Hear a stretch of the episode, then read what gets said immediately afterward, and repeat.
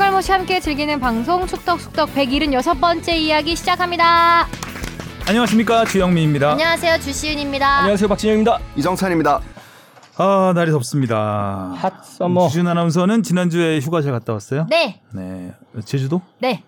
잘 쉬고 왔습니다. 비 안 왔다고요? 네. 비 안 왔습니다. 아, 저는 다행이네. 날씨 요정이니까요. 확실히 목소리가 한결 밝아지셨어요. 네. 아니 제가 진짜 놀러 가서 비가 온 적이 한 번도 없거든요. 음. 아 그래요? 네. 근데 진짜 비가 안 왔습니다. 진짜 그런 친구 있어요. 꼭 이 친구랑 가면 비 오는 네, 비온 친구 꼭 있죠. 비 아. 오는 친구 있어요.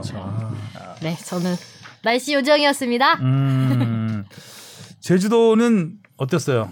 덥고 습했어요. 아. 비만 안 왔을 비만 비만 안 안 왔지. 왔고. 근데 좀 어. 날이 비 좋지 오는 않아. 게 나았을 뻔? 흐렸고 어. 흐리고 습했어요. 제주도는 바람이죠. 예, 바람은. 바람이 또 많이 불고 이래가지고 아이고. 음. 예, 사진을 찍은 찍었는데 약간 태풍 오기 전 느낌이고 약간 아. 이래가지고 보고 엄청 웃었어. 요 이건 뭐지? 기상특보. 예, 비만 안 왔을 뿐입니다. 비는 피했는데. 예. 날이 쨍쨍. 그래도 잠깐씩 맑은 하늘을 보기는 했는데 음. 뭐 그렇게 오래 보지 못했어요. 음.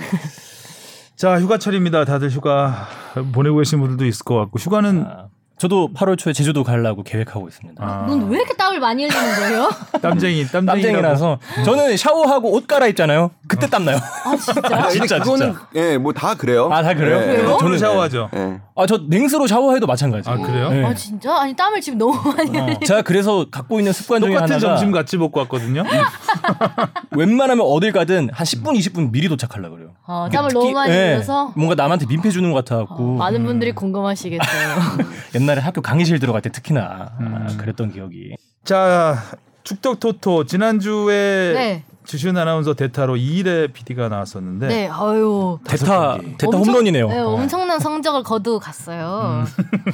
6타수 5안타. 네, 아, 지- 진영이도 많이 맞췄는데 네. 묻히네요 상대적으로. 그렇죠. 축구를 보든 안 보든 경울과 맞추는 거는 상관이 없어요. 아, 진영이 별로 관심이 없어요. 맞히든 안 맞히든. 맞습니다. 항상 서울 승에 걸기 때문에 음. 아 그러네요. 근데 다 서울중 거셔가지고 다 맞히셨네요. 음. 왜냐면 서울이 너무 짠했죠 지난주에. 아, 네, 지지난주에 짠했죠 좀. 짠했었죠. 재밌었습니다. 자 댓글부터 가겠습니다. 네, 장진성님이요. 최근 토트넘과 세비야가 한국에 왔는데 토트넘은 한국 와서도 훈련 빡세게 하고 세비야는 케이팝, 케이댄스 체험하고 경복궁에서 한복 입고 사진도 찍고 한국 음식 먹고 마치 어서와 한국은 처음이지 찍는 것 같아서요. 그렇게 두 팀이 비교가 확 되는 게 재밌더라고요. 재밌더라고요. 음. 뭐 여담을 말씀드리자면 사실 두 팀 모두 이러한 세부 사항들이 다 계약서에 있었다고 해요.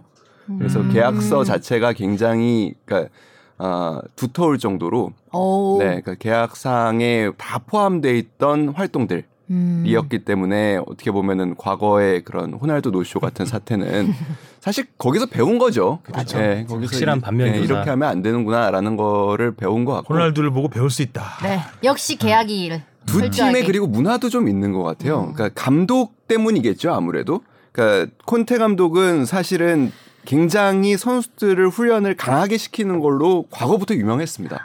그렇기 때문에 저희가 이번에 그래도 볼 수 있는 기회가 있었죠. 정말 많이 뛰게 하고 정말 훈련을 우리 그냥 표현으로 빡세게 시키는 아, 활동들을 했고 네. 반면에 세비야 같은 경우에는 사실 유럽의 프리시즌은 이렇게 좀 원래는 그러니까 콘테 감독이 토트넘을 그렇게 만들고 있는 거지 원래 프리시즌의 유럽 팀들은 이렇게 즐기면서 사실 몸을 만들어가는 과정들이거든요. 남유럽의 문화가 좀 반영돼 있을 수도. 아무래도요. 네. 스페인 문화가 반영됐을 수도 있죠. 그리고 그런 것들도 있는 것 같아요. 그러니까 어, 외국인들 입장에서 한국 문화라는 게 이제 즐기고 싶은 대상이 됐다라는 것도 조금은 좀 차이가 있는 것 같아요.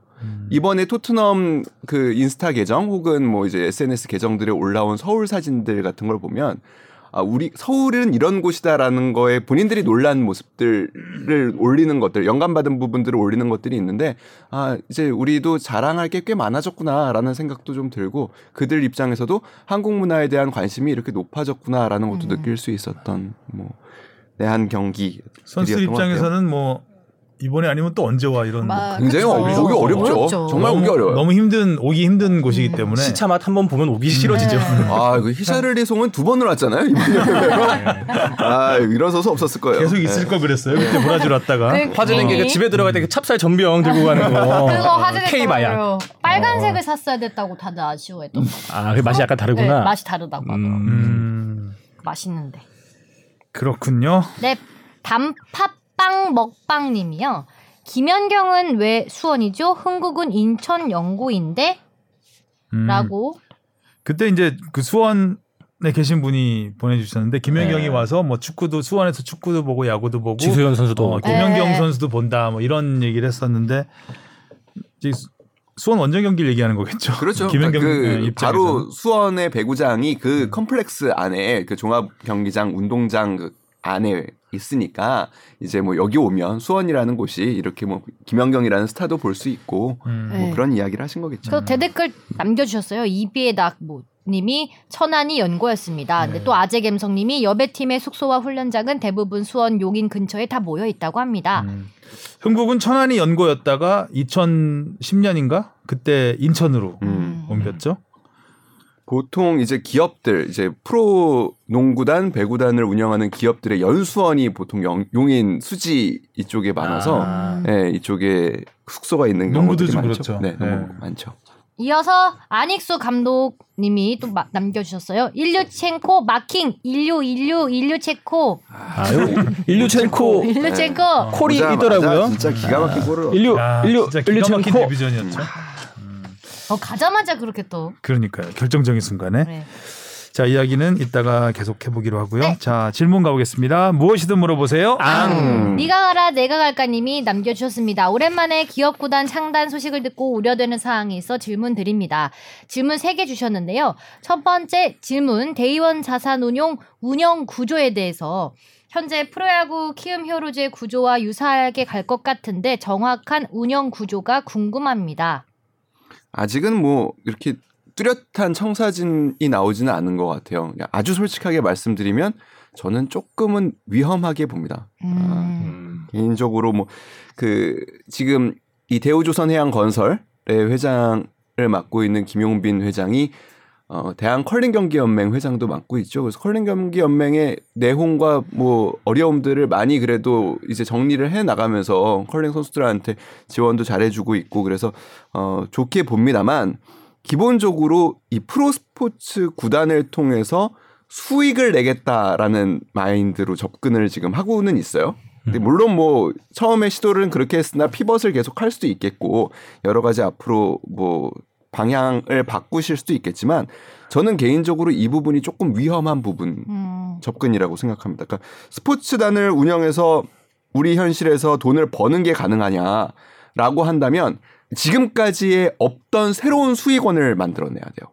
음. 그러니까 보통의 보편적으로 전 세계적으로 프로 구단이 수익을 내는 부분은 이제 경기 입장 그러니까 매치데이 레비뉴라고 하는데 경기가 있는 날 벌어들이는 수익, 뭐 입장권 수익, 그다음에 셔츠 판매 수익 이런 굿 상품들 판매 수익이 있을 테고 또 하나는 이제 스폰서 수익이 있겠죠. 그리고 마지막으로 방송 중계권료 수익이라는 게 있는데 국내 스포츠의 현실상 이 방송 중계권료 수익이 구단 수입의 큰 부분을 차지하기가 사실상 좀 어렵습니다.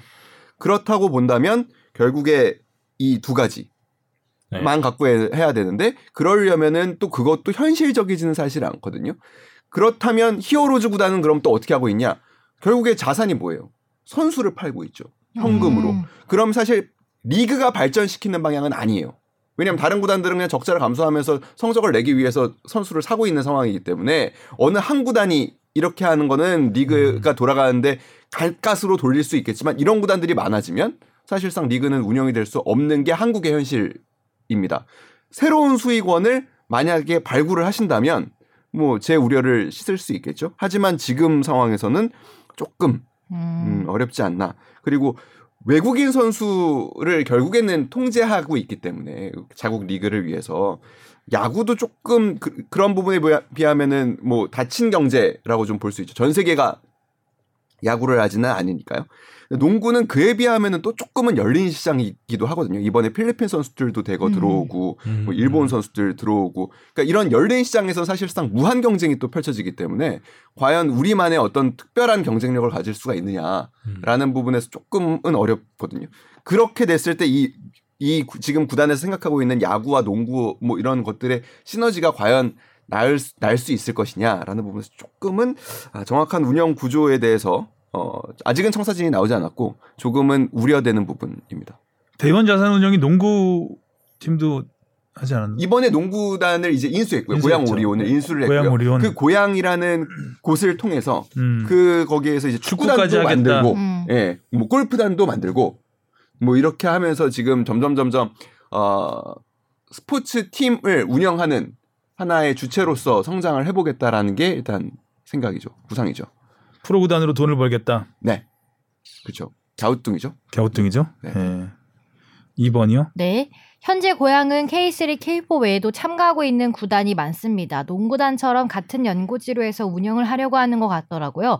서울도 K리그 1, 2를 제외하면 하부리그 운영팀에 대해선 관심도가 적은 게 사실입니다. 다른 구단에 영향이 없을지 궁금합니다. 저는 근데 이 부분은 죄송한데 조금 그 질문의 뜻을 잘 이해를 잘 못하겠어요. 그래서 그 고향 이, 이 이제 프로축구단 지금 대의원 자산운용이 하려는 이 프로축구단이 고향에 과연 들어왔을 때 그 다른 구단의 영향이 있을지 없을지를 음. 지금 고려하시는 것 같은데 어떤 영향이 있을까요? K3, 4에 어, 그러니까 K3, 4에 참가한다는 건가요? 아니, 아니, 아니 그런 건 아니고요. 그건 그러니까 아니죠. 고향의 다른 팀들도 있는데 아무래도 뭐 고향의 K3, K4 팀들에게 악영향이 있을지를 우려를 하시는 건지 아니면 이 팀이 이제 2부 리그에 들어왔을 때 다른 2부 리그 팀에 음. 주는 영향이 있는 건지 어, 뭐를 물어보시는 건지 정확하게 잘은 모르겠지만 아무래도 뭐 지금 팀이 계속 창단되고 그러면 우리나라가 뭐 비교적 그래도 다른 종목에 비해서 프로축구 선수들의 공급은 꾸준히 이어지고는 있는 편입니다만 뭐 우리 현실에서 사실 팀이 조금은 많다고 볼 수도 있죠 음. 프로 구단이 그런 주장들이 지적들이 계속 나오고 있습니다. 그러니까 한국 어게 산업과 뭐 여러 재반을 고려했을 때 과연 K리그의 1부의 12팀, 2부의 뭐 과, 이 지금 뭐 계획하는 대로 뭐 14팀 뭐 이렇게 있는 게 과연 우리 현실에 그리고 우리 인구에 뭐 여러 가지 상황적으로 맞느냐라는 지적도 있고 또 한편에서는 이렇게 해야 결국에 산업이 커, 커가고 음. 일자리도 생기고 그러는 거 아니냐라는 뭐 이야기들이 이제 오고 가는데 저는 뭐 글쎄요 일단은 뭐 전반적인 질적 하락은 뭐 처음에 신생 구단이 생기면 어느 종목에서나 있습니다. 야구단이 처음 창단됐을 때 또 마찬가지로 있었고 그다음에 배구단이 지금 여자 배구단이 지금 오랜만에 한 팀이 생겼잖아요. 그 팀 경기 신생 팀의 경기는 사실상 경기력적으로 뭐 어떤 어떤 성과를 내기가 어렵기 때문에 방송 중계에서도 그렇고 좀 외면받기가 쉬워요. 음. 그래서 그런 부분에서 전체적인 리그의 질적 하락을 우려하신다면 그런 부분은 초반에는 어쩔 수 없는 성장통이라서 네 그렇습니다. 네, 세 번째 질문입니다. 이제 고향까지 참여하면 K리그 2 팀은 14개까지 확대가 되는 것 같은데요. 이렇게 되면 리그의 질이 떨어질 것으로 판단되는데 이제는 하브리그와 승강제 진행이 안 된다면 제한을 두어야 하지 않을까 합니다. 일단 연맹이 끌고 가려는 방향은 일단 14팀까지는 계속 늘려보겠다라는 음. 겁니다. 그래야 규모의 경제가 어느 정도 뭐 그 생길 수 있다라고 이제 판단을 한 것 같아요. 근데 아까도 얘기했듯이 뭐 그런 비판이 있을 수 있습니다. 이게 과연 우리 현실에 맞냐? 결국에 지금까지 K리그 구단들이 2002년 그 이제 월드컵 이후로 잉여 이제 수익금들을 활용해 가지고 경기장들이 또 있으니까요. 여러 시도민 구단들이 이제 또 생겼죠. 비판적으로 보는 시각은 이렇습니다. 결국에 축구인들의 일자리만 늘어난 거 아니냐. 음. 어, 결국에 축구 경기인들의 어떤 일자리 보장, 감독이라는 일자리, 뭐 경기 강, 그 강화부장이라는 일자리, 그 선수들의 또 일자리 이런 일자리 측면에서는 뭐 일자리가 뭐 굉장히 늘어났죠. 하지만 과연 산업적으로 더 안전해지고 건강해지고 더 발전하고 있느냐라고 보면은 뭐 아니라고 보는 시각도 있거든요. 물- 물론 뭐 스타가 없었을 수도 있고 뭐 여러 프로 종목은 흥망성쇠를 겪지만 뭐 비판 타당하다고 봅니다. 이게 대의원 자산 운용이 그러니까 대의원 자산 운용이라는 회사가 있는 거잖아요, 지금. 있죠. 이 회사에 가- 그러니까 직접 운영하는 축구 농구 팀을 만든다는 건가요? 아니면 지금 그림은 별도의 법인을 만들어서 스포츠단을 만들어서 지금 네. 대충 그림은 이렇게 그 되는 산하에서 스스로 수익 구조를 창출할 수 있도록 만들겠다는 건지가 살짝 거예요. 아직은 아직 뭐 정확하게 나오진 정확하진 않았는데 이런 구조인 것 같아요. 지금 아까도 얘기했던 그 김용빈 회장이 이제 지배하고 있는 그룹들이 몇 개 있습니다. 회사 기업들이 몇 개 있습니다. 첫 번째로 한국 테크놀로지라고 해가지고 이제 샤오미 총판 하는 회사가 있고요. 그리고 데이원 자산운용은 어, 대우조선해양건설의 또 그 지배를 받는 자산운용사입니다. 이 자산운용사에서 스포츠를 전문으로 경영하는 현재로서는 부서를 회사로서 성장시켜서 축구단 그 스포츠단을 만들겠다는 그렇죠. 얘기죠. 그 예. 음. 결과적으로는 예, 축구단, 농구단 등등의 구단을 만들어서 시너지 그러면 효과를 대의원 자산운용은 그 지원을 최소화하려고 하- 하는 부분이 있겠네요. 저는 없지 않다고 보죠. 그죠. 네, 저는 그러니까 없지 않다고 보죠. 보통 이제 일반적인 그 시민 구단을 제외하고는 일반적인 대기업이 끼어 있는 구단과는 완전히 다른 시스템으로 가는 기본적으로 계산기를 건데. 두드릴 수밖에 없어요. 음. 내가 이 돈을 쓸 거냐 말 거냐 계산기 두드려 봤는데 어 이거 안 될 것 같은데 그럼 못 쓰는 거예요. 사실 이제 키움 같은 경우도 계속 지금 계속해서 문제가 되는 부분 중에 하나가 네. 이 키움에서 하는 게 아니잖아요, 일단. 히어로즈라는 네. 서울 히어로즈라는 별도 벼- 법인을 만들어서 그것도 그 전에 일이 뭐였죠? 그 센테니얼 인베스트. 센테니얼 인베- 인베스트먼트라는 그 페이퍼 컴퍼니거든요. 네, 네. 있지도 않은 회사 이장석이라는 사람이 그 야구단을 인수하기 위해서 만든 회사 페이퍼 컴퍼니를 통해서 인수해서 어떻게 보면 거저 거저 가져갔죠 그때 현대를 거저 가져가서 스폰서를 유치해서 이제 그거 가지고 돈 벌겠다고 음. 하는 이제 시스템이었는데 대의원 자산운용이라는 회사가 있다면 이 또한 그 외부에서 스폰서 유치하는데도 좀 어느 정도 어, 히어로즈가 했던 방식과는 좀 다른 어려움이 있을 것 같은 느낌이 들고, 그러니까 대의원 자산운용에서 돈을 내지 않는다면 좀 애매한 부분이 있는 것 같아요. 이거- 이거- 이 이건 조금 다르지 않을까 히어로즈와. 지켜보려고요. 저도 음. 개인적으로 뭐 아주 부정적으로만 보지는 않으려고 하지만 사실 우려가 굉장히 많이 되는 것도 사실입니다. 음. 그 농구단 인수할 때도 약간 그 자금 지원 문제에 있어서 그 문제 때문에 최종 승인이 늦어진 걸로 알고 있는데, 그런 문제도 있죠. 그죠? 자금 있죠. 계획 때문에. 아. 네. 왜냐하면 약간 그 저도 뭐 자세히 들여다보진 않았지만 기사로만 봤을 때는 뭔가 모기업에서 지원을 좀 아, 아, 안 하려는 아끼려는 게 좀 있는 것 같아서 한 예를 들, 들리자면 그러니까 사실 히어로즈도 비슷한 길을 걸은 부분인데 농구 FA 시장이 열렸잖아요. 우리나라는 좀 독특해서 FA 시장에서 어떠한 선수를 영입을 하면 원 소속 구단에 보상 선수를 보내주거나 혹은은 그 선수의 이제 직전 시즌 연봉에 이제 뭐 몇 배에 해당하는 금액을 보상하거나 뭐 이런 로컬 룰이 있습니다. 근데 보통은 선수를 줍니다. 왜냐하면 돈을 받을 필요가 사실은 없어요. 왜냐면 기업 구단 이게 농구단을 해가지고 돈을 벌겠다라는 욕심을 부리지 않는 한 선수를 한 명이라도 받아가지고 그 선수를 또 키워서 이 우리 구단에 도움이 되려고 하지 음. 그 선수가 너무 그러니까 우리 팀하고는 도저히 안 맞아. 음. 얘네들하고는 도저히 안 맞아서 이 선수가 물론 좋은 선수라는 건 알지만 이 아, 안 포지션을 맞아. 우리가 키우는 선수가 있어서 뭐 이런 상황이 아니고서는 돈을 받는 경우가 흔치는 않은데 이번에 데이원 자산운용이 농구단은 FA에서 선수가 이제 뺏겼을 때 택한 방식이 현금을 택했거든요. 그러니까 음. 그런 부분에서 사실 벌써부터 조금 우려의 목소리가 나오는 부분이죠. 아 돈으로 달라 했어요. 선수를 안 팔 수가 없을 거예요 이 상황이 되면 음. 일단 뭐 구단 운영 그쵸. 다른 선수 연봉을 주기 위해서 비싼 네. 선수를 파는 약간 모르겠습니다 우려가 좀 있겠네요 다음이요 아, 네. 안녕하세요. 뉴욕의 애청자입니다. 지금 여기 시간 18일 월요일 저녁 9시 넘어서 우상혁 선수의 세계 육상 선수권 남자 높이뛰기 결승을 SBS를 통해 이정찬 기자님의 해설로 함께 잘 보고 있어요. 다른 해설자님은 목소리가 빠떼로 아저씨와 비슷하시네요.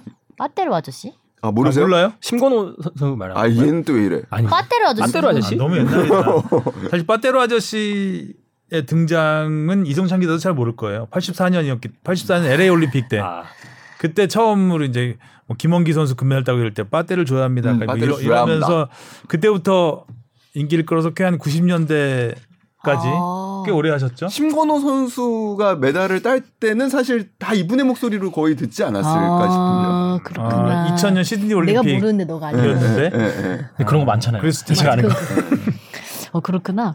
네, 어쨌든 이번 주부터 열리는 동아시안컵 축구에 꼭 국가대표가 나가야 하나요? 중국은 23세 대표가 나가는 걸로 아는데 우리도 이런 대회는 그냥 23세 대표가 나가면 안 되나 해서요.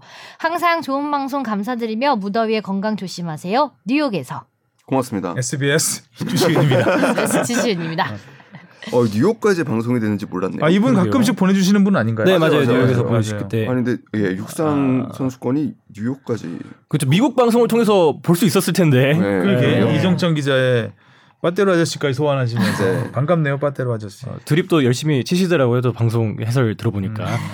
네, 뭐 준비를 많이 하긴 했었는데 예, 그건 그거고요. 예. 네. 아, 동아시안컵 축구는 국가대표가 나가는 게 사실은 맞죠. 그리고 그거를 아무래도 하- 협의를 하고 합의를 합니다. 왜냐하면 23세가 대회가 되면은 권위가 떨어지잖아요. 음. 결국에 이 지역 연맹 대회를 유치하는 목적은 그리고 유지하는 목적은 힘을 갖기 위해서예요. 그러니까 AFC라는 안에서 그러니까 아시아 축구 연맹이라는 데 안에서 또 동아시아라는 곳 안에서 또 이제 그 중에서도 동- 우리는 극동아시아에 사실 속하죠. 동남아시아는 동남아시안 컵을 하고 있죠. 네. 그게 뭐 바로 스즈키 컵입니다. 음. 그러니까 이런 내부적인 대회를 통해서 국가 간에 서로 간의 경쟁을 하면서 서로 간의 경쟁력 상승을 도모하는 음. 부분을 목적으로 한다면 당연히 A 대표팀이 나와야 되고 음. 그래야 이 대- 사- 대회의 권위라는 게 그리고 또 마케팅이라는 것이 아~ 가능한 부분이기 때문에 당연히 A 대표팀이 나가야 되는 것은 맞습니다. 다만 중국이 이번에 23세를 나, 나온 보낸 것은 사실은 중국의 내부적인 사정도 있어요. 음, 우리 같은 경우에는 이제 월드컵이 다가오죠. 월드컵이 다가오는데 벤투 감독 입장에서는 다- 선수 한 명이라도 더 보고 싶지 않겠어요? 음. 한 명이라도 더 훈련을 시키고 싶지 않겠어요? 한 명이라도 더 대표팀의 축구에 대해서 예. 조금이라도 이해를 구하고 싶지 않겠어요? 이 기회를 당연히 놓칠 수가 없는 거고 일본도 마찬가지입니다. 아무리 해외파가 없다고 해도 이 기회를 통해서 음. 월드컵에 가려고 하는 선수들의 동기를 잘 부여하고 그거를 팀에 좋은 에너지로 꼽는다면 음. 분명히 전력이 강화될 수 있는 기회가 되기 때문에 이 기회를 놓칠 수가 없는 거고요. 중국은 월드컵을 못 가죠. 맞아. 미래를 봐야 되는데 굳이 이 대회에 팩트로 때리네요. 그러기보다는 네. 23세 팀을 보내서 조금 더 먼 미래로. 네, 뭐 먼 내년 미래를 아시안 보는 게 게임을 생각할 수도 뭐 네. 있을 그럴 수도 것 같고요. 있고요. 아. 네. 정해진 건 아니군요. 그러니까 우리가 23세 나가 나가겠다 하면 어, 보통 그래서 참가 팀이 나, 난색을 보이기도 합니다. 음. 23세 보내겠다 그러면 난색을 보인 건 별 효과가 없잖아요. 그 효과는 없죠. 보이기만 하는 거죠. 어, 네. 보이기만. 그러니까 과거에 어떤 일이 있었냐면 베트남 축구 협회가 주관하는 베트남 축구 협회컵 대회가 또 있어요. 음. 여기에 한국 대표팀을 초청을 했어요. 그런데 당연히 뭐 A매치 기간도 아니고 뭐도 아니고 뭐도 아니니까 우리가 어- 그 협회에서 어떤 결정을 내렸냐면 대학 축구 선발팀을 보냈습니다. 어. 대학 축구 선발팀. 네. 음, 난색을 표했겠네요. 굉장한 난색을 표했죠. 어. 심지어 그때 뭐 베트남, 북한 그리고 어디 언제 아. 어. 하나 기억이 안 나는데 그 팀들은 아무래도 좀 베트남과 가까운 그러니까 좀 정치적으로 또 음, 협회적으로 우호적인. 가까운 나라들 아. 국가들이 출전했는데 그 팀은 다 A 티 대표팀이 참가를 아. 했었거든요. 아, 어. 그러니까 북한의 리명국 선수 나오는데 우리 대학 축구 선수 나간다고 하니 당연히 북한에서도 싫어했습니다. 왜냐면 이 팀에 질 경우에 또 그럼 그렇죠. 네. 어, 완전 너무 크지. 진짜 당연히 수치- 리스크가 수치스러운 음. 패배죠. 크죠. 상대방. 그리고 정치적으로도 거기는 고려할 것들이 좀 많기 때문에 굉장한 난색을 표했지만 그냥 뭐 보냈어요. 음. 어, 그래서 어떻게 됐나요 성적은? 우리가 베트남 또 대표팀을 이겼습니다. 아, 그때. 우리 대학 축구. 그냥- 오, 큰 성과를 이뤘네요. 음. 박근혜 그래서- 감독님이 안 계실 땐가 봐요. 안 계실 때 안 계실 네. 때죠. 당연히 오래된 오래된 오래된 일이니까. 얘기겠죠. 그래서 사실은 조금 체면을 세울 수 있었던. 음. 그러니까 만약에 우리가 그렇게 내보내서 예. 지면 면 좀. 다음부터는 사실은 이런 대회는 초청을 받기가 어렵습니다. 음. 그러니까 우- 대회를 무시한 게 되니까요. 음. 음. 그래서 경기력이 있었다. 네. 어, 우리 A 대표팀과 붙어볼 만했다. 네. 에 예. 축구가 어, 또 그렇게 해석을 좋게 해석을 해줬네요. 미래가 음. 네. 밝다.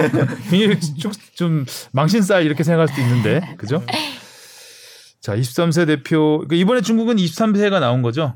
그렇게 되는 것 뭐한 같아요. 명 빼고 네. 명단에 예, 명단에 음. 포함된 선수가 네, 그렇다 네. 하더라고요. 아니 그러니까 이럴 때 이제 빠떼를 좋아합니다. 이게 나오는 거죠. 그렇죠. 어, 패시브. 아, 어, 아. 패시브 요즘은 패시브라고 하죠. 예전에는 이제 빠떼로. 빠떼루라고 음. 했어. 그렇죠.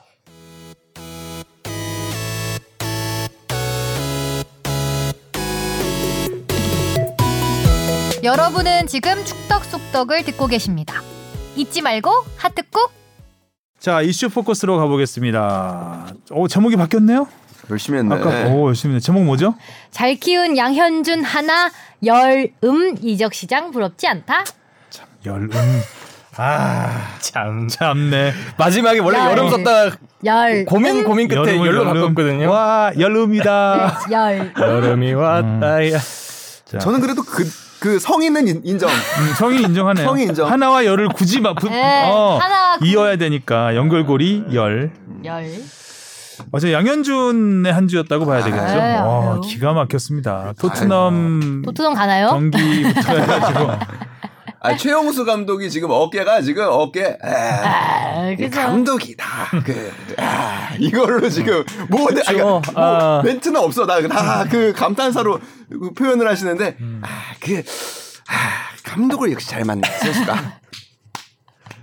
맵지는 않으세요. 문장을 맵지는 않으시고 나머지는 해석의 여지를 주시면서 다 내가 키웠다. 내가 한 거다. 내가 잘한 거다. 어찌 됐든 최영수 감독이 발굴을 한 선수입니다. 그쵸. 그렇죠? 최영수 감독을 그쵸. 만나서 네. 뭐 무섭게 성장하고 있는 선수죠. 아, 전 사실 몰랐어요 이 선수 잘. 저잘 모르겠어요. 누구도 잘 모르지 네, 않았어요. 저는- 진짜 몰랐던 선수인데 제일 처음에 이번 시즌 시작했을 때 초췌한 게 아, 뭐, 양현준이라고 어린 선수가 강원에 잘한단다 이런 얘기는 익히 들었다가 음. 강원 팬이거나 아니면 그쵸. 음, 양현준한테 그쵸. 한 어, 번 세게 어, 어. 뒤어본 어저 서울이 서울이 서 서울이거나 그때가 어. 아. 변했어. 그러면 이제 기억할 수 있겠죠. 말 더듬기 그 시작했어요. 서울 음. 홈이었는데 직관을 갔었거든요. 그 양현준 선수가 왼쪽에서 돌파를 하면서 그, 그 내준 컵백을 김대원 선수가 마무리했나? 그래서 아. 서울이 선제골을 먹혔던. 아, 음. 어. 지금 그건 최용수 그랬었는데. 아, 감독이 가장 바라고 있는 장면 중에 하나죠. 그런 장면들. 딱 어우. 보니까 그, 그러니까, 양현준과 김대원이 달리니까 음. 어, 아, 아, 음. 팀 미쳤어요. 스피드가 확 살아났는데요. 그러니까 일간의 평가에는 그런 것도 많더라고요. 그러니까 일간 스포츠? 세간의 평가에는 스포츠 조선에서는 어떻게 그 세간 세계일보? 이번 시즌 가장 위협적인 양 날개가 지금 강원에 있지 않냐 아, 이런 말이 나올 김대원이랑. 정도로 어. 어, 진짜 우대원 양현준 아 좌현준 음. 양현준. 양현- 양현종 떠오르네요 갑자기. 네. 어.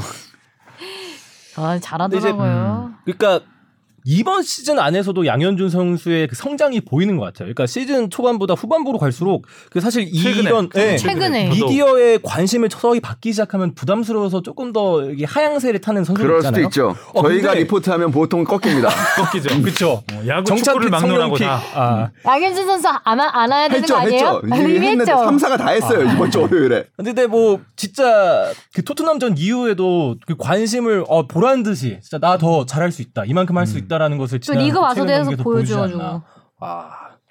그 힐킥은 정말 아유. 네, 아이. 그건 그 나이 때뿐만 아니라 그렇죠. 국내 리그 수준에서도 보기 힘든 어. 골이 아니었나. 아, 최용수 감독의 성대모사가 좀 더 잘 됐으면 참 좋겠는데, 그러니까 최용수 감독의 말은 뭐냐면, 아, 양현준 선수를 이제 동계 결, 그 훈련 때 굉장히 눈여겨봤대요. 일단 이 선수 갖고 음. 있는 게 있구나라고 했는데 단점도 있죠. 근데 아무튼 양현준 선수의 장점을 극대화하기 위해서 이제 좀 노력을 하신 거죠. 음. 어떤 단점과 장점이 있었다고 하나요? 혹시 뭐? 일단은 야- 그 최용수 감독의 말을 빌리면 그냥 마음껏 드립을 하라고 그랬대요. 음. 그러니까 뭐 너가 뭐 손흥민 선수처럼 뭐 어마어마한 슛을 마무리를 할 수 있는 능력이 있다거나 이런 게 보이지는 않는 지금 상황이고 너 뛰어라 그리고 드립을 할 수 있으면은 그거 뺏겨도 괜찮으니까 그냥 드립을 하고 치고 들어가 아. 어. 봐라라고 뭐 마음껏 풀어주셨다고 해요. 음. 그리고 지금 양현준 선수가 이렇게 펄펄 날 수 있는 거는 사실은 원톱이 어느 정도 해결이 됐기 때문에 아, 그쵸. 아. 그게 큽니다. 그러니까 이정엽 선수가 일단은 부상에서 돌아왔고요.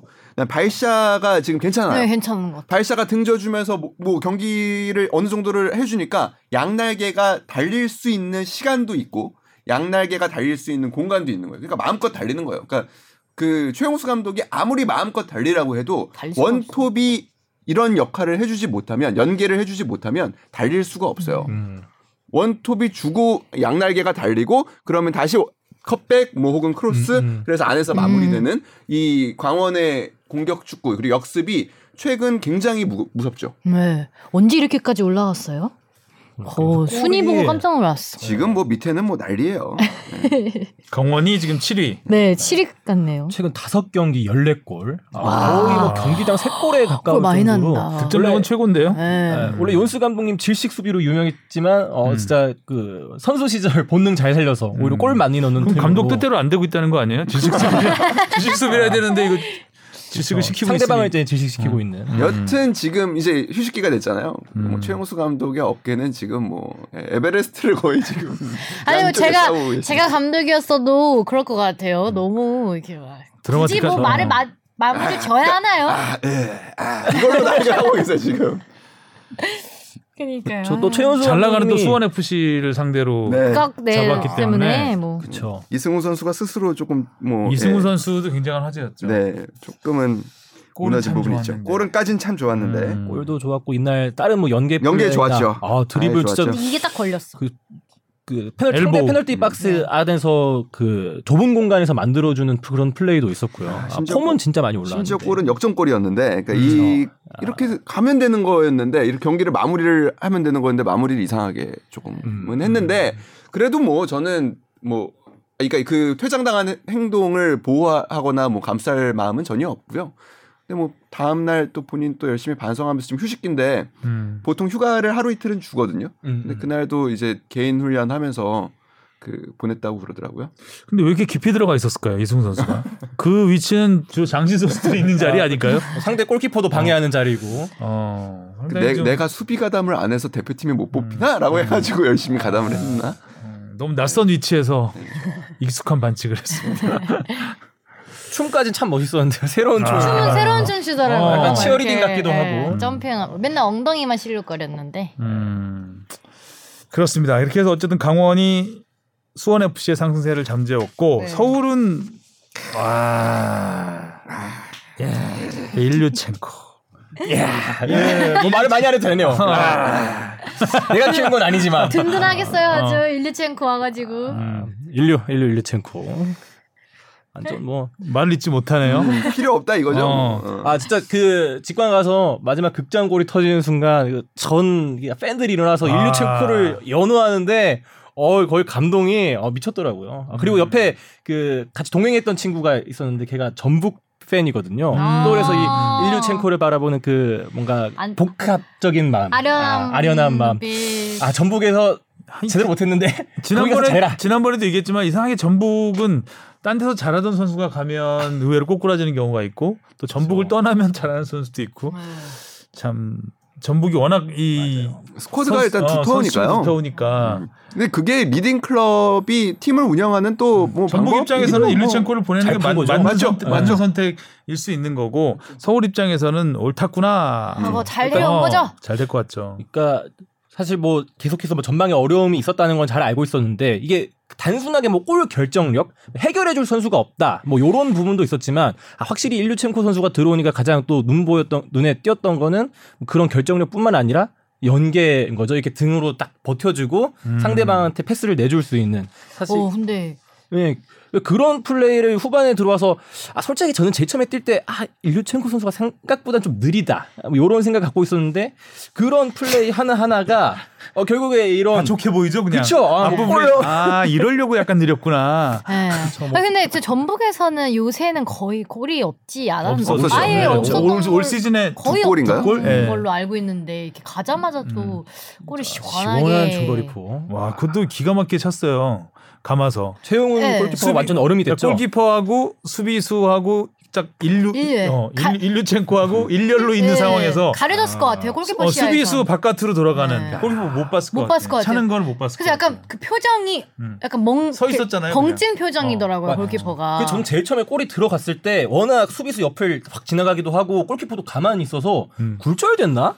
그 생각을 좀 잠깐 다들 그렇게 생각했죠. 했었거든요. 근데 엄청나게 잘 우와, 감아쳤죠. 예, 근데 그냥 그 공 궤적 자체가 미쳤던 음, 음, 너도 거죠. 탁 받아가지고 탁 차지 좋겠다. 과거 이제 16, 1588 시절 이제 포항 아, 포항에서 맞아, 사실 그쵸. 1588을 만든 거잖아요. 그리고 일류첸코도 어떻게 보면은 독일 뭐 무대에서 이렇게 뛰다가 처음으로 K리그에 온 팀이 그 포항이었고 당시에 이제 포항 그 1588의 사실상 리더였어요.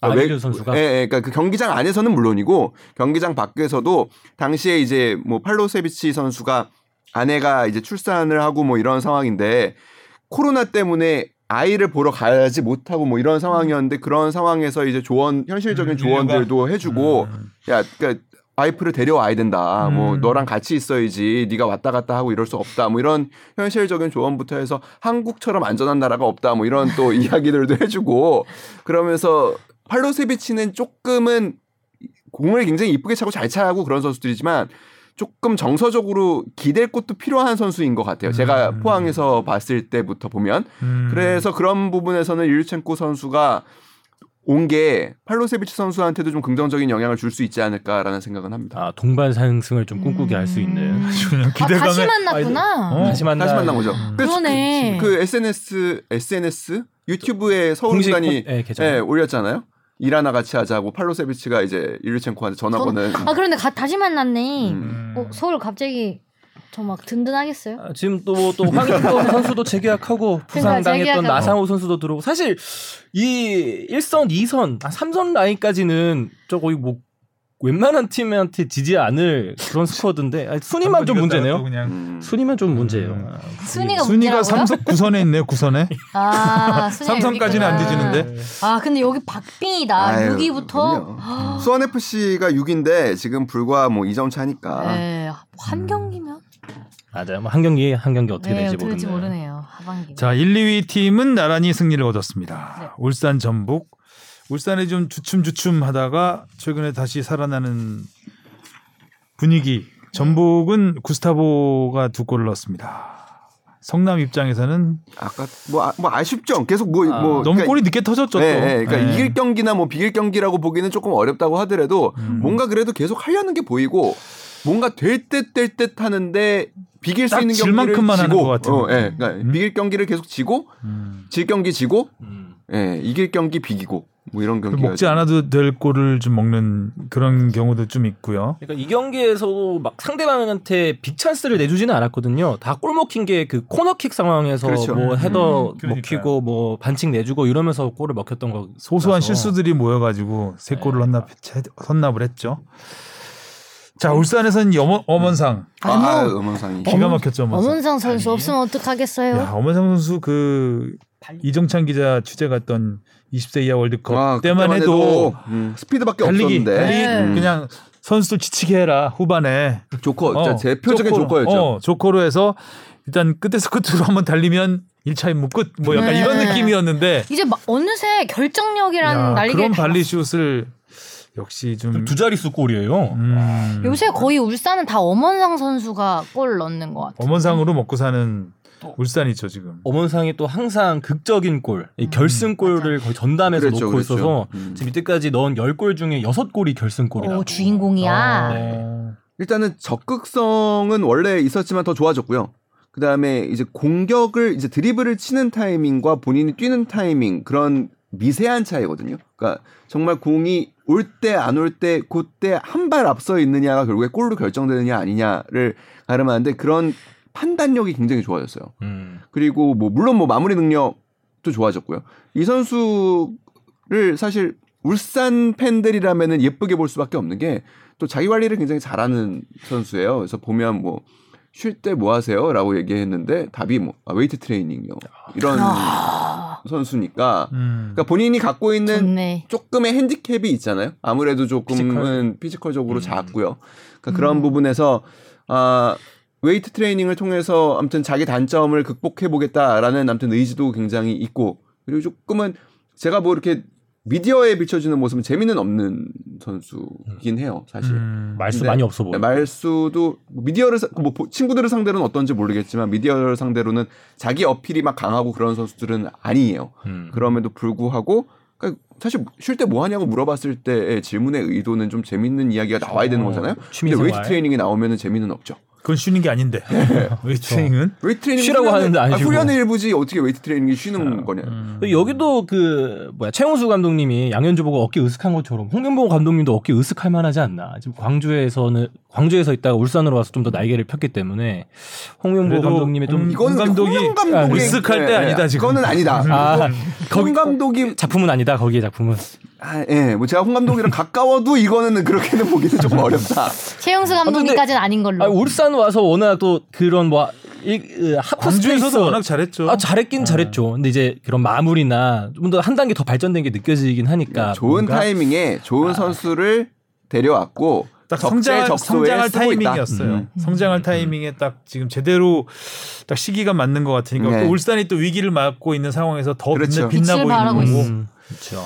수원 삼성 입장에서는 이제 안병준 선수가 골을 넣어서 거기에 좀 위안을 삼아야죠. 음, 안, 안 풀리고 있긴 해요. 어, 10일이구나. 그러다- 음. 강등되었어요. 정말 그러니까. 예, 네. 지금 뭐 10위까지 플레이오프를 음. 치러야 하기 때문에 음. 어, 이렇게 수원이 또 밑에 내려가 있는 것도 오랜만에 그러니까 보는 것 수원 같아요. 삼성이, 그죠? 아, 뭐 수원 삼성이 최근 위에 있었던 시즌에 적은 별로 위에 있었던 없죠. 적은 네. 별로 또- 없죠. 그래도 지난해에도 방, 중위권은 네. 했는데 예, 지난해 뭐 메탄 소년단으로 좀 음, 반짝한 반짝, 음. 느낌은 권합을 있었는데 반짝. 아, 이번에도 이병근 감독님 오고 반짝하나 했더니 정말 딱 반짝만 했네요. 안병근 반짝했지만 졌고. 자 그리고 김천도 위태위태합니다. 다시 내려가겠어요 이러다가 어, 그러네요. 음, 인천이 어 그래도 흔들리지 않습니다. 흔들려도 다시 그러니까요. 계속 무너지진 않아요. 네. 음, 아, 인천이 또 이러다니. 아니 뭐 인천은 뭐 시즌 초반에 워낙 좋았기 때문에 네. 내려가는데 뭐 내려갈 수는 있겠지만 내려가는 데는 시간이 좀 걸릴 거예요. 워낙 좋았기 때문에. 쌓아둔 승점이 네. 있어서 그리고 팀이 그렇게 뭐 한 번에 확 음. 망가지는 뭐 제가 보기에는 별로 없어 보여서 물론 아 이제 무고사 선수의 빈자리를 과연 잘 메울 음. 수 있을까라는 부분에서 뭐 어려움이 당연히 있겠지만 네 그래도 뭐 그렇게 한 번에 망가질 만한 상황은 아닌 것 같고 그, 뭐 무고사 선수가 나간 만큼 인천 선수들이 한 발씩 더 뛰어주는 움직임이 보여지는 것 같아요. 에르난데스가 왔죠 무고사 선수 자리에. 네. 네 와서 이번에 김보섭 선수의 그 아유, 좋았죠. 골을 돕기도 어, 했고요. 네, 네. 음. 일단은 김천 같은 경우에는 이제 9월 정도 되면은 선수들이 또 이제 싹 전역을 빠지니까. 합니다. 네. 그 시기를 어떻게 버텨야 될지 항상 그 시기가 위기잖아요. 네. 음. 그 전에 좀 점수를 벌어놨어야 되는데 그게 이 그러니까 싸우는 게 별로 올해는- 없어서. 올해는 그렇게 많이 쌓아놓지는 못해서 음, 마지막까지 치열할 것 같습니다. 그리고 이용이 수원 FC로 아, 갔네요. 갔죠. 네. 어, 수원에 어 낯서네요. 수원 FC가 좋아지겠는데요? 음, 음. 좋아질 수 있죠. 음. 베테랑의 가세는 아무튼 뭐 음. 팀에는 큰 도움이 될 수 있는 부분이고 특히 수원 FC처럼 그 매년 선수단 구성이 큰 변화가 음. 큰 구단에는 또 베테랑의 존재가 음. 그래서 과거에도 뭐 예를 들면은 그 뭐 양동현 선수라든지 이런 선수들이 팀에서 잘 또 후배들을 잘 이끌었던 부분들이 또 있거든요. 그런 부분을 기대하는 거고 이용 선수 개인적으로는 아, 아쉬움도 물론 컸다고 해요. 그럴 것 같아요. 네. 예, 일단은 전북이라는 팀에서 또 오래, 오래 있었고. 있었고 어, 완전히 적인가요? 뭐 일단은 지금은 네 임대이죠. 인대이적이네요. 네, 그러니까 일단은 뛸 팀을 찾은 거죠. 일단은 월드컵이라는 중요한 본인의 어떻게 보면은 마지막 월드컵 음. 무대가 될 수도 있기 때문에 뛸 수 있는 팀을 찾고자 하는 의지가 컸고 일단은 팀에서 전북에서 부주장 역할을 맡으면서 사실상 팀을 이끌어가는 역할도 맡고 있었거든요. 근데 그런 부분에서 어, 선수단에 다소 조금 미안한 마음도 있지만 그러니까 개인의 어떤 어, 음. 이유로 음. 팀을 떠나는 거에 대한 미안함도 있었던 것 같아요. 그래서 좀 아, 그런 부분도 있었지만 그래도 어, 마지막으로서 한번 도전을 해보고 싶은 마음 뭐 충분히 존중해야 된다고 저는 개인적으로 생각합니다. 지금 좀 잔부 사항이 좀 많은 음. 네. 그 상황에서 대표팀에서도 자주 결장했었잖아요. 맞죠. 네. 마지막 승부수라고 봐야 되겠죠. 그리고 황인범은 재계약을 했습니다. 계약 연장을 했죠. 네, 뭐 여러 가지로 서울 팬들에게는 굉장히 좋은 음. 황인범 입장에서도 일단 카타르 월드컵까지 국내에서 네 예, 선수는 유럽 무대에 대한 욕심도 없지는 않았던 것 같아요. 그리고 유럽 여러 구단들에서 사실 뭐 좋은 조건, 나쁘지 않은 조건, 좋은 조건이라기보단 나쁘지 않은 조건으로 제시를 했었는데, 아, 그래도 일단은 뭐 안정을 택한 거 아닌가. 음. 아주 잘한 선택이네요. 어, 서울에 농재만 있네 보니까. 네, 어. 호정환이님, 뭐 여기에 일류첸코. 뭐 오고. 어. 지동원 선수도 돌아올 수도 있다 그러고 오. 강인범 선수 너무 잘하더라고. 자 서울 삼선까지 올라가나 한번 보겠습니다. 많이 올라와야 되는데 어, 많이 삼성까지 올라와야 되는데요. 올라오려면요. 네. 자 포항 제주 3, 4위 대결은 무승부 하면서 일단 1, 2위와 아, 2위 선두 싸움에서 초- 활짝 주춤하는 모습을 네. 보였고요. 제주가 상 좀 도깨비 팀 같아요. 항상 보면 음. 음, 그죠? 네. 어이없이 지고, 지고 어, 갑자기 확 또 갑자기- 이기고 갑자기 막 약간 이런. 대량 득점하고 이기고 네. 기복이 좀 심한 제주인데 포항도 또 잘 나가다가 어쨌든 뭐 팽팽한 대결이었으니까 포항도 그렇고 제주도 그렇고 그러니까 포항은 진짜 뭐 어떻게 어떻게 짜내서 진짜 여기까지 오고 있는 거고요. 전 전력이 예. 안정적이라고는 할 수 없죠. 예, 어떻게 예. 보면 그야말로 아, 진짜 대단. 매 경기 매 경기 모든 걸 쏟아 부어야 되는 예, 상황이기 짠해서 때문에. 여기까지 오고 있는 거고 제주는 뭐 늘 여름 되면 어려우니까 음. 그, 그 여름 또 힘겨운 여름을 나고 있는데 뭐 팀이 전반적으로 나쁘진 않으니까 음, 예. 팀의 전력이 그러니까 팀의 상황보다는 그러니까 상황은 별로 좋지 않아요. 여름 되면 힘들어요 이 팀은. 좀 왔다 갔다 하기 힘들어. 예, 근데 아 그렇죠. 제주는 네. 갈수록 힘들죠. 먼저 가봐서 알잖아요 주법회가. 제주요? 예. 날씨가 변덕이 날- 심하더라고요. 예. 날씨 요정이 가도 안 되는. 아니 그리고 서귀포에서 조금 더 그런 것도 있어요. 그러니까 이 팀이 이동을 하려면 결국에는 아. 제주를 또 제주 가야 가야 되는 되잖아. 거거든요. 서귀포에 제주 한 시간- 멀거든요. 한 시간 타고 가야 되잖아. 네, 한 그리고 시간 공항 가면 가야지. 공항에서 또 팀들이 가깝지가 않잖아요. 네. 그 이- 그런 것들이 좀 어려운 거예요. 부산 간다. 이건 가까워 보이잖아요. 지도- 음. 우리나라 지도 보면 굉장히 가까운 거리입니다. 네. 근데 어쨌든 비행기 는 타야 되고. 그럼요. 서귀포에서 제주 가서 제주에서 김해 가서 김해에서 또 버스 타고 또 한참 들어가야 돼요. 음, 하여간 좀 고생이 많은 팀이긴 해요. 자 두 번째 이슈는 어 제목 잘 잡았다 이거. 너가 불러요. 음. 어디로 가야 하죠? 노래 노래인 거예요 이게. 네. 아 원래 이별 택시 아, 맞나요? 네 이별 택시 어디로 가야 하죠 아저씨? 쭉, 네. 김민재의 이적 부르마블 음. 그게 뭐예요? 이별택 씨가? 노래가 노래 있나 제목이 봐요. 이 어디로 가야죠가 들어간 우리가 빠떼를 가사가 모르는 거하고 비슷할 수도 있어요. 가사가 이- 그 이별 택시라는 노래의 가사예요. 아, 어디로 가야죠? 네. 아저씨. 어, 김민재 선수의 거치가 이제 조만간 결정될 것 같은데 어, 될듯 될 듯 계속 막 어, 러브콜이 계속 나, 오는 것 같아요. 오늘 내일 오늘 내일 하고 있는 어. 것 같은데. 그러니까 지난주 말 지난주 한 목요일 금요일부터 렌 가는 줄 알았는데 아, 네, 이번 아닌가 주말에 봐요. 결정될 거다 했는데 주말 지나고 나서 또 계속 지금 뭐 조건이 바뀌고 네. 있는 것. 같- 아, 좋은 딱- 조건들이 들어오니까 그러겠죠. 그럼요, 그럼요. 아, 예. 고민이 되니까 딴 것보다도 이게 SBS에서 리포트를 했었잖아요. 네. 이, 이 김민재 웬만하면 확실하게- 안 하는데 어, 이정 리포트 안 어, 하는데 네. 워낙 여기서도 말씀을 많이 해- 어, 하셨기 때문에 하성룡 기자가 굉장히 어 이건 의지를 할- 갖고 있었죠. 어, 이건 할 수 있다. 의지를 갖고 있었죠. 지금 지금 암초를 만났어요. 지금. 아 저도 그 기사 보고 오 진짜 거의 뭐 다 왔나 보다 사인만 하면 되다 보다 네. 이렇게 했더니 음. 생각보다 물살 타면 일단 암 렌이 저는 만나요. 음. 렌 금물살이었거든요. 음. 렌 쪽으로요. 렌이 더 세게 제시를 했다 처음에. 그렇죠. 예, 바이아웃을 제시했다. 근데 그거에 살짝 못 미친다 나폴리는. 음. 대신 나폴리는 챔피언스리그에 나간다는 음. 장점이 있는 거죠. 거기서 살짝 고민. 그래도 렌 쪽이 높습니다. 가 이제 그 금요일까지 그럼요. 상황이었어요. 예. 예. 근데, 어, 근데 지금 근데 또 한 주가 그 주말이 지나니까 어, 나폴리에서 또까지 바이아웃 이상의 금액을 제시할 것 같다. 음. 는 얘기가 또 나오고 그러면서 이제 배틀이 붙은 거죠. 아, 그러니까 이거는 계속 그 페네르바체는 다 이런 것들을 레버리지로 이용을 하는 것들이 오- 들어오는 거를 계속 지- 지렛대로 여기 들어왔으니까 여기로 가고 여기 들어왔으니까 여기로 들어가고 네. 이거 받고 그다음에 이거 뭐 더 약간 하고 이게 되는 거죠. 음, 음. 배팅을 그 요구하는 거죠. 과거 더블로 지도 가야죠. 네. 과거 지동원상 선수가 이제 프리미어리그 갈 때랑 비슷해요. 그 바이아웃 금액이 굉장히 낮았어요. 지동원 음. 선수도. 그래서 처음에 썬더랜드가 들어왔죠. 썬더랜드가 들어와서 저는 간다 초읽기도 아니고 이제 누, 이정 누나부로 썼어요. 이제 사인만 하면 음. 음. 된다라고 썼는데 거기서 이제 갑자기 뭐 PSB 아인토벤도 들어왔고 그, 그 경우에 이제 뭐 또 허정무 전 이제 전남 감독이셨으니까 또 그런 휴민트까지 이용해서 이제 선수들한테 어떤 정보들이 또 오고 음. 가고 그리고 또 허감독이 또 PSV 아인토벤에 좋은 또 정보를 주고 이 선수 좋은 선수다. 그러니까 뭐 어떤 이적에 관여를 하시는 게 아니라 그러니까 평가 음. 레퍼런스들을 공급을 하는 거죠. 그런 작용들로 인해서 선수들 선수도 아 내가 19살의 나이에 프리미어리그에 한 번에 갈 수 있을까? 뭐 이런 고민들을 하게 되고 그 와중에 샬케라는 또 팀도 들어오고 뭐 이러면은 구단은 괴롭지만 이 상황을 최대한 이용을 해야 되거든요. 이 상황을 네. 최대한 이용해서 왜냐면 이런 경우가 흔하지 않아요. 어떠한 선수를 두고 막 이렇게 흥정이네요, 예, 사실. 예, 예. 그러면서 이제 이러다가 이제 어느 진짜 그런 경우들도 있습니다. 하이제킹이라고 하는데 어느 구단으로 갔는데 이제 비행기 탔는데 그 비행기 안에서 상황이 바뀌는 경우들도 우와. 있습니다. 역시 이적은 사인할 때까지 알 수 네, 없나 봐요. 알 수 없죠. 예. 아니지 메디컬 테스트를 받아야 그 끝인가? 메디컬 테스트는 사실 어떻게 보면 통과 의뢰니 그거 통과 못하면은 못 가, 아무도 못, 아무 데도 못 가죠. 그거까지 해야 이제 확 그렇죠. 음. 네. 메디컬 테스트에서 뭐 혈액형을 보는 게 아니기 때문에.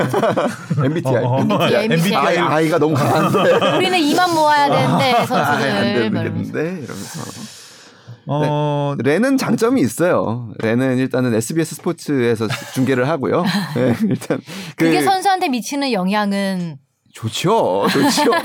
네, 모르겠어요. 죄송해요. 그, 그러니까 아무래도 아무리 김민재 선수가 지금 유럽 시장에서 좋은 선수라는 평가를 받고 있는 것은 사실이지만 그리고 비교적 큰 금액을 데리고 영입하는 선수를 아 잘 안 쓰거나 그럴 리는 음, 분명 없죠. 없겠지만 자신이 아는 지도자와 함께 음. 한다라는 거는 큰 장점이긴 해요. 근데 물론 뭐 유럽 축구 시장이라는 게 앞에서 뭐 첫 몇 경기 안 되면 감독도 바뀔 수 있는 뭐 그런 부분도 물론은 있지만 그러니까 지금 정우영 선수 예를 들어서 독일에 있는 자구, 작은 정우영 선수 같은 경우에 그 감독이 굉장히 좋아합니다. 아... 총애를 받고 있군요. 예, 엄청 좋아요. 그게 그 선수의 성장에는 굉장히 큰 도움이 됩니다. 그치, 그런 맞아. 것들이 중요하죠. 맞아 맞아. 오늘 기사 보니까 인터밀란 얘기도 있고요. 네. 야, 인터밀란까지 아, 나왔어. 인터밀란까지 나왔어요? 인터밀란, 예, 인터밀란 얘기도 방금은 막 네. 있고. 토트넘도 참전까지 봤는데 아니, 토트넘은 금물살 탄 지가 1년 넘었어요. 거의 서핑이에요, 우리 서핑. 바다로 왔죠. 이 정도면은 래프팅은 끝났고요. 암초도 없는 망망대해 와 왜 가, 있어요. 가, 기사 그렇게 썼지? 3일 전 기사였는데 저희 지금 투어를 다니고 있는 음. 아, 유럽 그런 투어. 얘기가 있었죠. 뭐 토트넘이 한국에 왔을 때 뭐 결국에 그 안에서 뭐 접 그 협상 김민재 선수는 뭐 한국에는 없어 없어요. 없는데 음. 그런 상황에서 이제 접촉들이 또 그 정보들이 이제 결국엔 오고 가는 거니까 음. 뭐 이뤄진 게 아니냐라는 얘기들도 있고 뭐 그렇습니다. 어, 조만간 결정이 날 거는 같은데 일단 어디를 가든 현재 페네르바체보다는 빅클럽인 건 네. 확실하고 이제 빅리그에서 네. 어, 적어도 5대 리그. 네. 챔피언스 리그나 최소 유로파 리그에서는 만날 수 있는 거니까 뭐 팬들 입장에서는 좋죠 뭐 어디로 네, 가든 아유. 예. 저 뭐 유로파 리그에 참전하는 팀에 우리나라 중앙 수비수가 있다? 아, 뭐 흔치 어, 않았어요. 대단하죠, 그거는. 네, 그 중앙 수비 중앙 수비수는 굉장히 팀에서 상징적인 존재잖아요. 그럼요. 네. 팀의 기둥이죠 기둥. 자, 예. 아, 빨리 오피셜이 나왔으면 좋겠어. 사실 워낙 썰이 거의 뭐 막 1년 길어가지고. 넘게 나오다 보니까 아, 이번에는 기- 네. 이번에는 곧 나올 것 같아요. 네. 안 그러면 나 하성룡 기자가 사과해야죠 뭐. 예. 아 이것까지 사과하니? 그렇게 이적 기사 조심하자고 내가 그랬는데.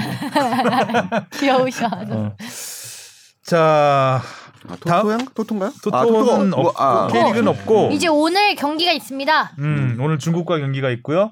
다음 주 수요일이 한일전입니다. 아. 네, 그래서 동아시안컵 우승이 결정돼 여부가 결정되는 경기이기 때문에 저희는 다음 주에는 목요일에, 목요일에. 네, 목요일에 아, 녹음을 하고 금요일로 찾- 찾아가겠네요. 네 그쵸 음, 자정에 올라가니까요 하루만 기다리시고 댓글은 어, 또 쉬냐 이런 그 댓글 달아주지 마시고 네 하루 기다려주세요 네, 하루 주신 감사하겠습니다. 자 수고하셨습니다. 다음 주에 만나요. 안녕